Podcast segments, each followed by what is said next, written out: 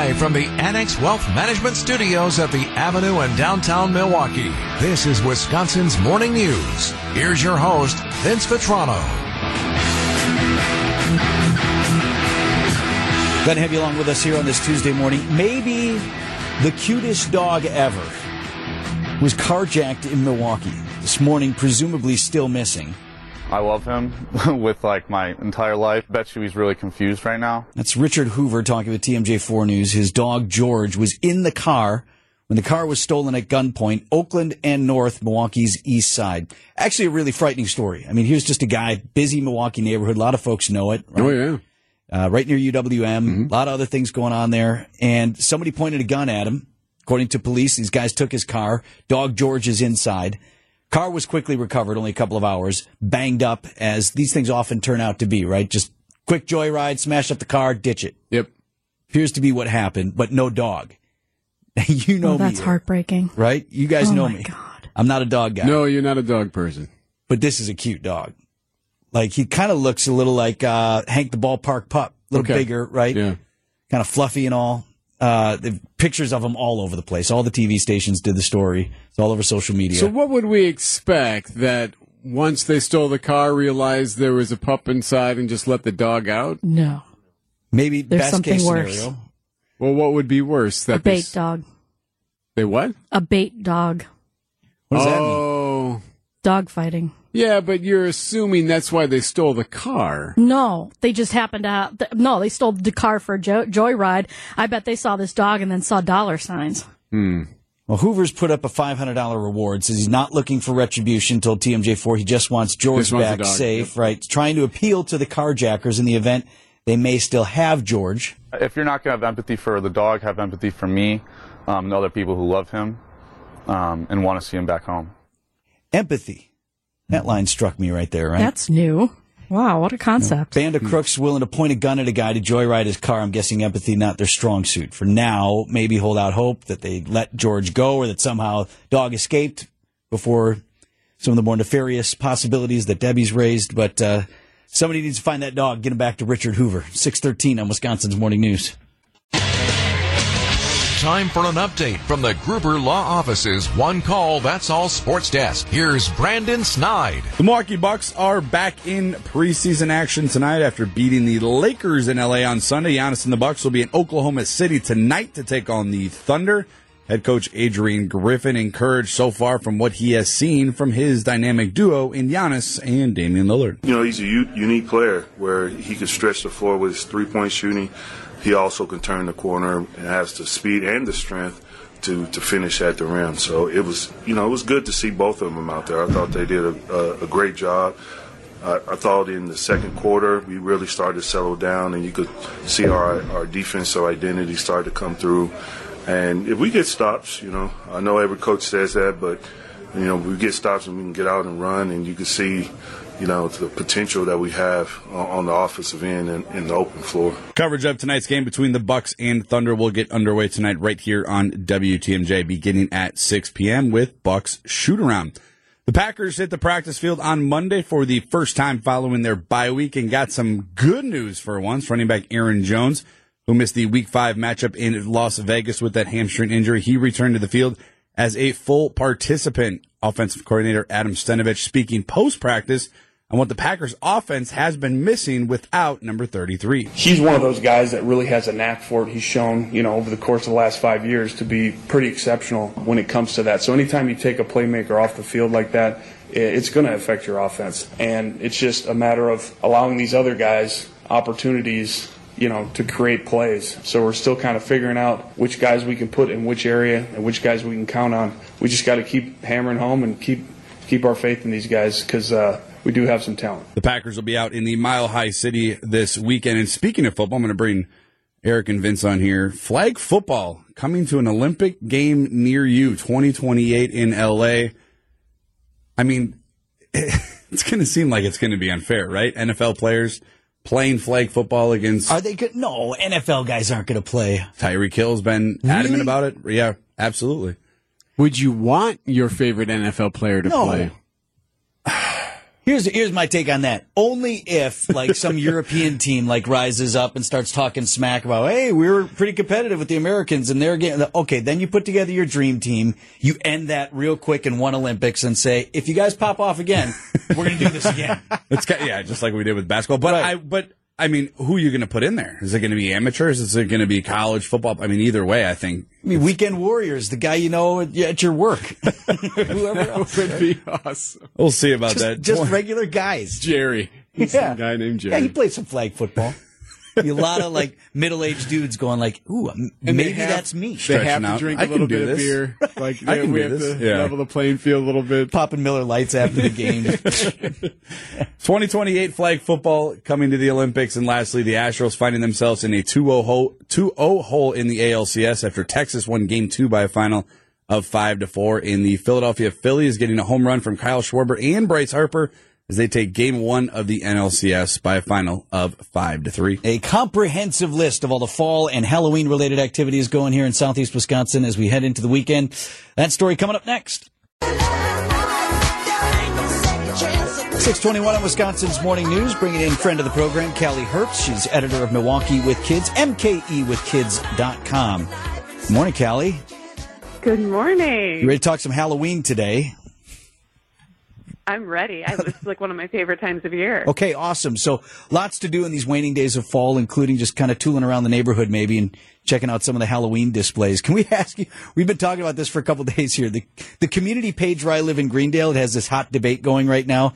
There is a pretty extensive Halloween display. It's a little bit gory in one of the neighborhoods, and some parents have raised the issue of the kids walking by. I mean, in fairness, it does have like a body bag with a guy who has an axe in the chest. It appears to be a body wrapped in a bed sheet, splattered with blood, and So it's a lot. An axe in the chest. Yes. yes. There, there is a line that can be crossed, right, with the neighborhood decorations. Oh my gosh, yeah, that sounds really intense. I mean, with with the regular sort of like traditional Halloween decorations where people just kind of go overboard and it's fun, I really like driving past those. I don't know if I'd want to live near them. Um, Yeah, right. but but yeah, I mean that sounds a little gory. I the thing that's more my speed is like I know there's one out in Germantown where it's like a light show. It's a Halloween light show that's synced up with music, and so that's definitely more my speed. That's that's too bad. So, as always, wealth of fall and Halloween type stuff to do from downtown Milwaukee to actually in Greendale where I live. They got a really nice pumpkin carving station. Then you can add your jack o' lantern to the display.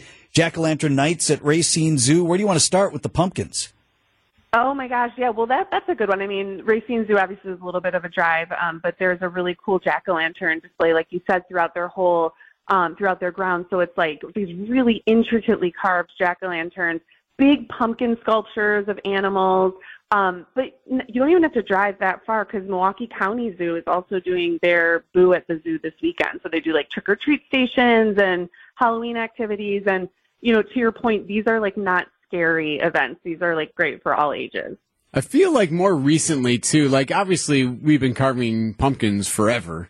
But more recently, Kelly, it seems like we've taken it to a new level. Like the type of artistry you're seeing in these gourds is remarkable. It's absolutely mind-boggling because I can't I can't even get my face like a basic face to look right in a Right. pumpkin. um, but it's amazing what they do. I mean, if you go on Racine Zoo's um, website and just see some of the designs, it's it's an art form. You're right. Talking with Callie Herbst, editor of MKEWithKids.com.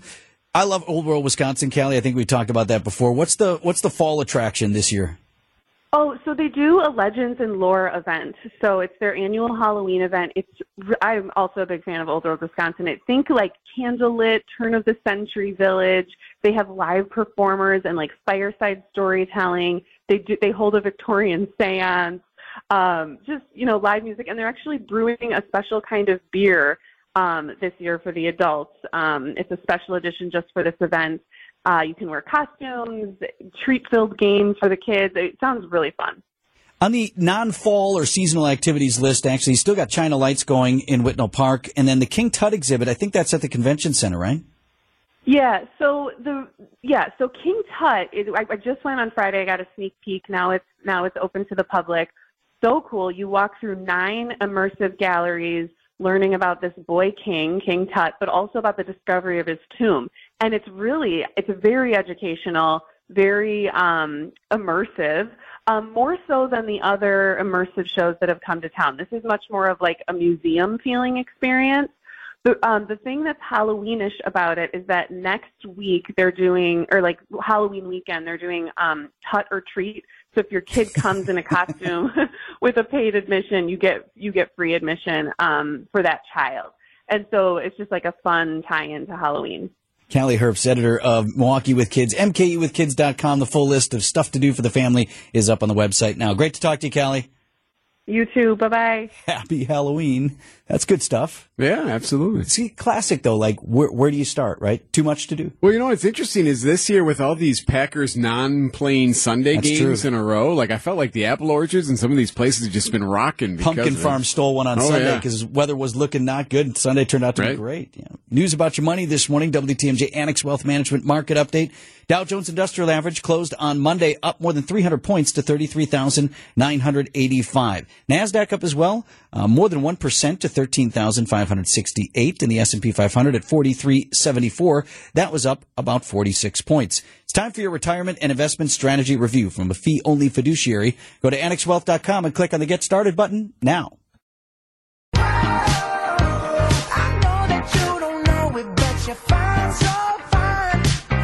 642 on Wisconsin's Morning News. This morning, signs of hope, difficult as it is to see that their loved ones may still be alive, held captive by Hamas terrorists. She looks like she's in big pain. Um, I can see that she's saying what they tell her to say, but I can see that she's stable. That is Karen Schem. She is reacting to hostage videos surfacing now. Her 21 year old daughter, Maya, appearing in a video asking to be brought home. Officials now say it's at least 199 hostages being held, including some Americans. President Joe Biden is headed to Israel. That development announced late Monday. ABC's Justin Finch. Secretary of State Antony Blinken revealed the trip in a late night announcement from Tel Aviv after meeting with Netanyahu and his war cabinet for nearly eight hours. President Biden will also stop in Jordan with plans to meet with Arab leaders, including Palestinian President Mahmoud Abbas. That surprise you that he's going? I don't know. I had mixed feelings on it. You, on the one hand, don't want to complicate things on the ground. Israel's waging a war right now. There's all of that going on. You have our Secretary of State who's been in the Middle East for a week doing his thing. It is a big symbolic move, I suppose. So right? there's that. Twofold. Analysis, analysts suggest it's a show of support for Israel Yeah. by actually going there. You have to think that Israel welcomes it. So, okay, fine. The president planning to also delicately put out there. So this is kind of one of his goals, as they're saying. The administration's desire that Israel back away from hardliners who are demanding like long-term occupation of Gaza. So it's delicate. The president trying to show support for Israel's right to defend itself, but trying also to talk Israel out of creating a situation that might invite other actors into the Right, conflict. right. Hezbollah to the north, another terrorist group about Lebanon or worse, Iran. So delicate dance Mm-hmm. that he's going to do. And I suppose, right, there's one person to do that. That is the, the top, top guy. Not that Blinken couldn't express that, but right. Commander in Chief. Yep. In Washington today, He has an exquisite, uh, you know, complement of leadership skills, and I think that as folks got to see what he would do to bring our conference together, it gave them greater comfort that he's the right man for the job. Instigator in chief there, Congressman Matt Gaetz of Florida, who led the charge to oust House Speaker Kevin McCarthy, throwing his support firmly behind the new GOP nominee for the post, Ohio's Jim Jordan, whom it is said still doesn't have the votes or is close. Boy, I It's mean, not a sure deal. he- Hearing a different number all the time. Grothman, Glenn Grothman was on yesterday on WTMJ Now, and he said that there are many Republicans who are like, no, we're not going to give him what he wants. We're not going to give Gaetz. This is exactly what Gaetz caused all this trouble for, and now he's going to win it. He's going. to We're they're basically going to uh, reward the bad actor by letting him get the guy that he wanted in there. The difficulty is what's the alternative? Right. Right? I mean, there were some theories that they might refloat McCarthy and say, no, we, we've regained our heads here and we're going to put McCarthy right back up.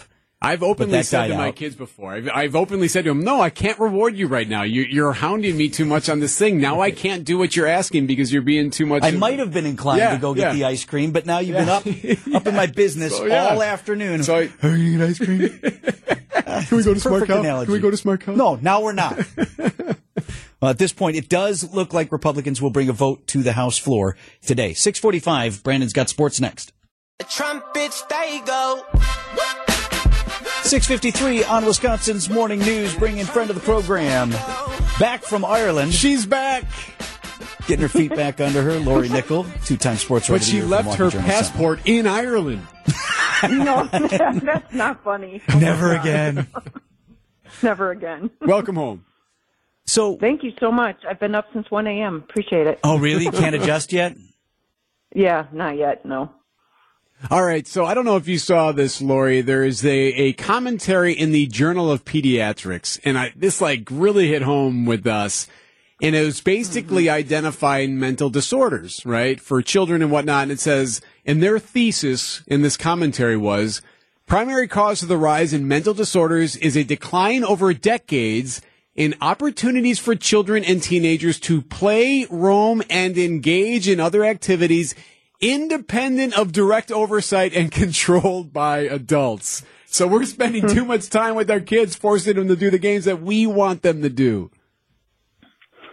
Yeah, I did see that actually before you and I talked about it because Jackie Hering, who's a professional triathlete in Madison area, um, actually posted it on her socials as well. And she has kids, and she would know obviously what it's that's like. Um, this is a topic that I've written and talked about probably throughout my entire career. And in fact, last week a story I wrote about high school volleyball, I think is the first youth sports story I've done in about 20 years. I generally refuse um, to cover high school sports because I think it's really weird to interview 16 year old kids about high pressure situations and have to deal with their parents and and um, I kind of refuse to do it. So the the study that came out and and the commentary on it was interesting and, and really well cited, and I'm glad they did it. Um, but I don't think there was anything new or shocking in there.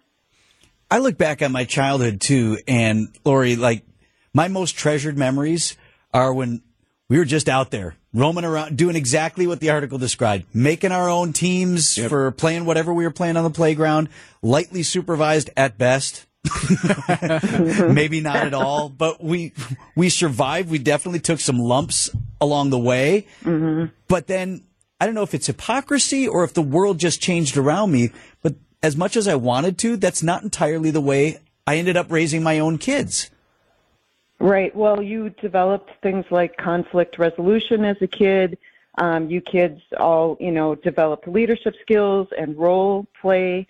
Um, you know how people fit into a team and all that. And that was all really valuable for us Generation X kids. But we also have to remember, you know, and I was lucky or cursed, depending on how you look at it. My mother was a probation and parole officer, um, and her first you know, I knew growing up that there were sexual predators out there in our schools and our places of worship. So I, you know, as an only child, I grew up very differently than a lot of like you guys.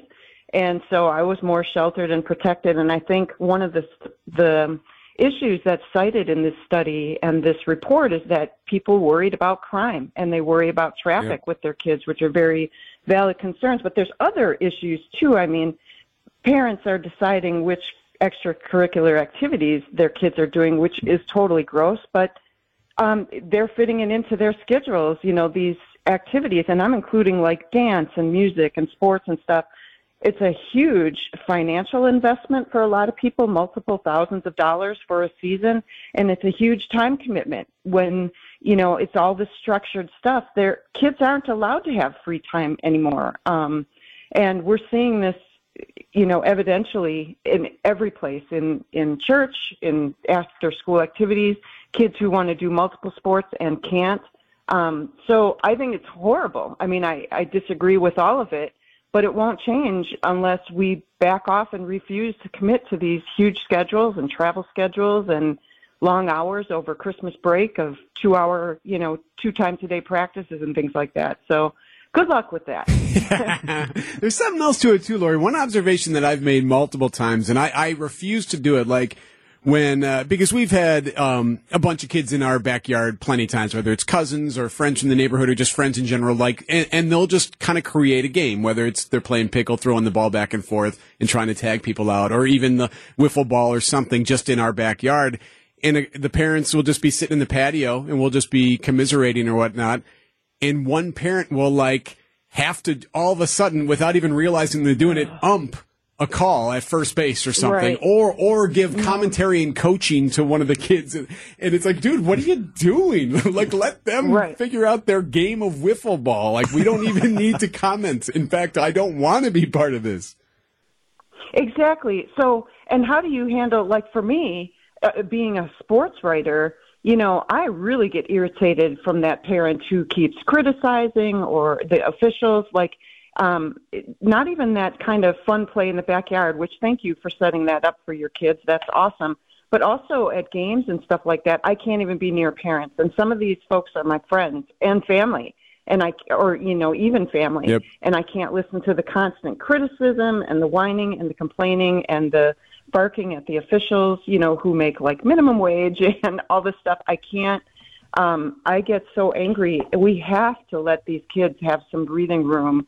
You know, we're going to raise generations of egomaniacs and, you know, um, kids who don't have a solid foundation of like self assurance and stuff like that because they were never allowed to be among their own peer group. And I'm not saying like bullying is okay and all that, but why are you umpiring a backyard badminton game? Let them Right. figure some of this stuff out, you know?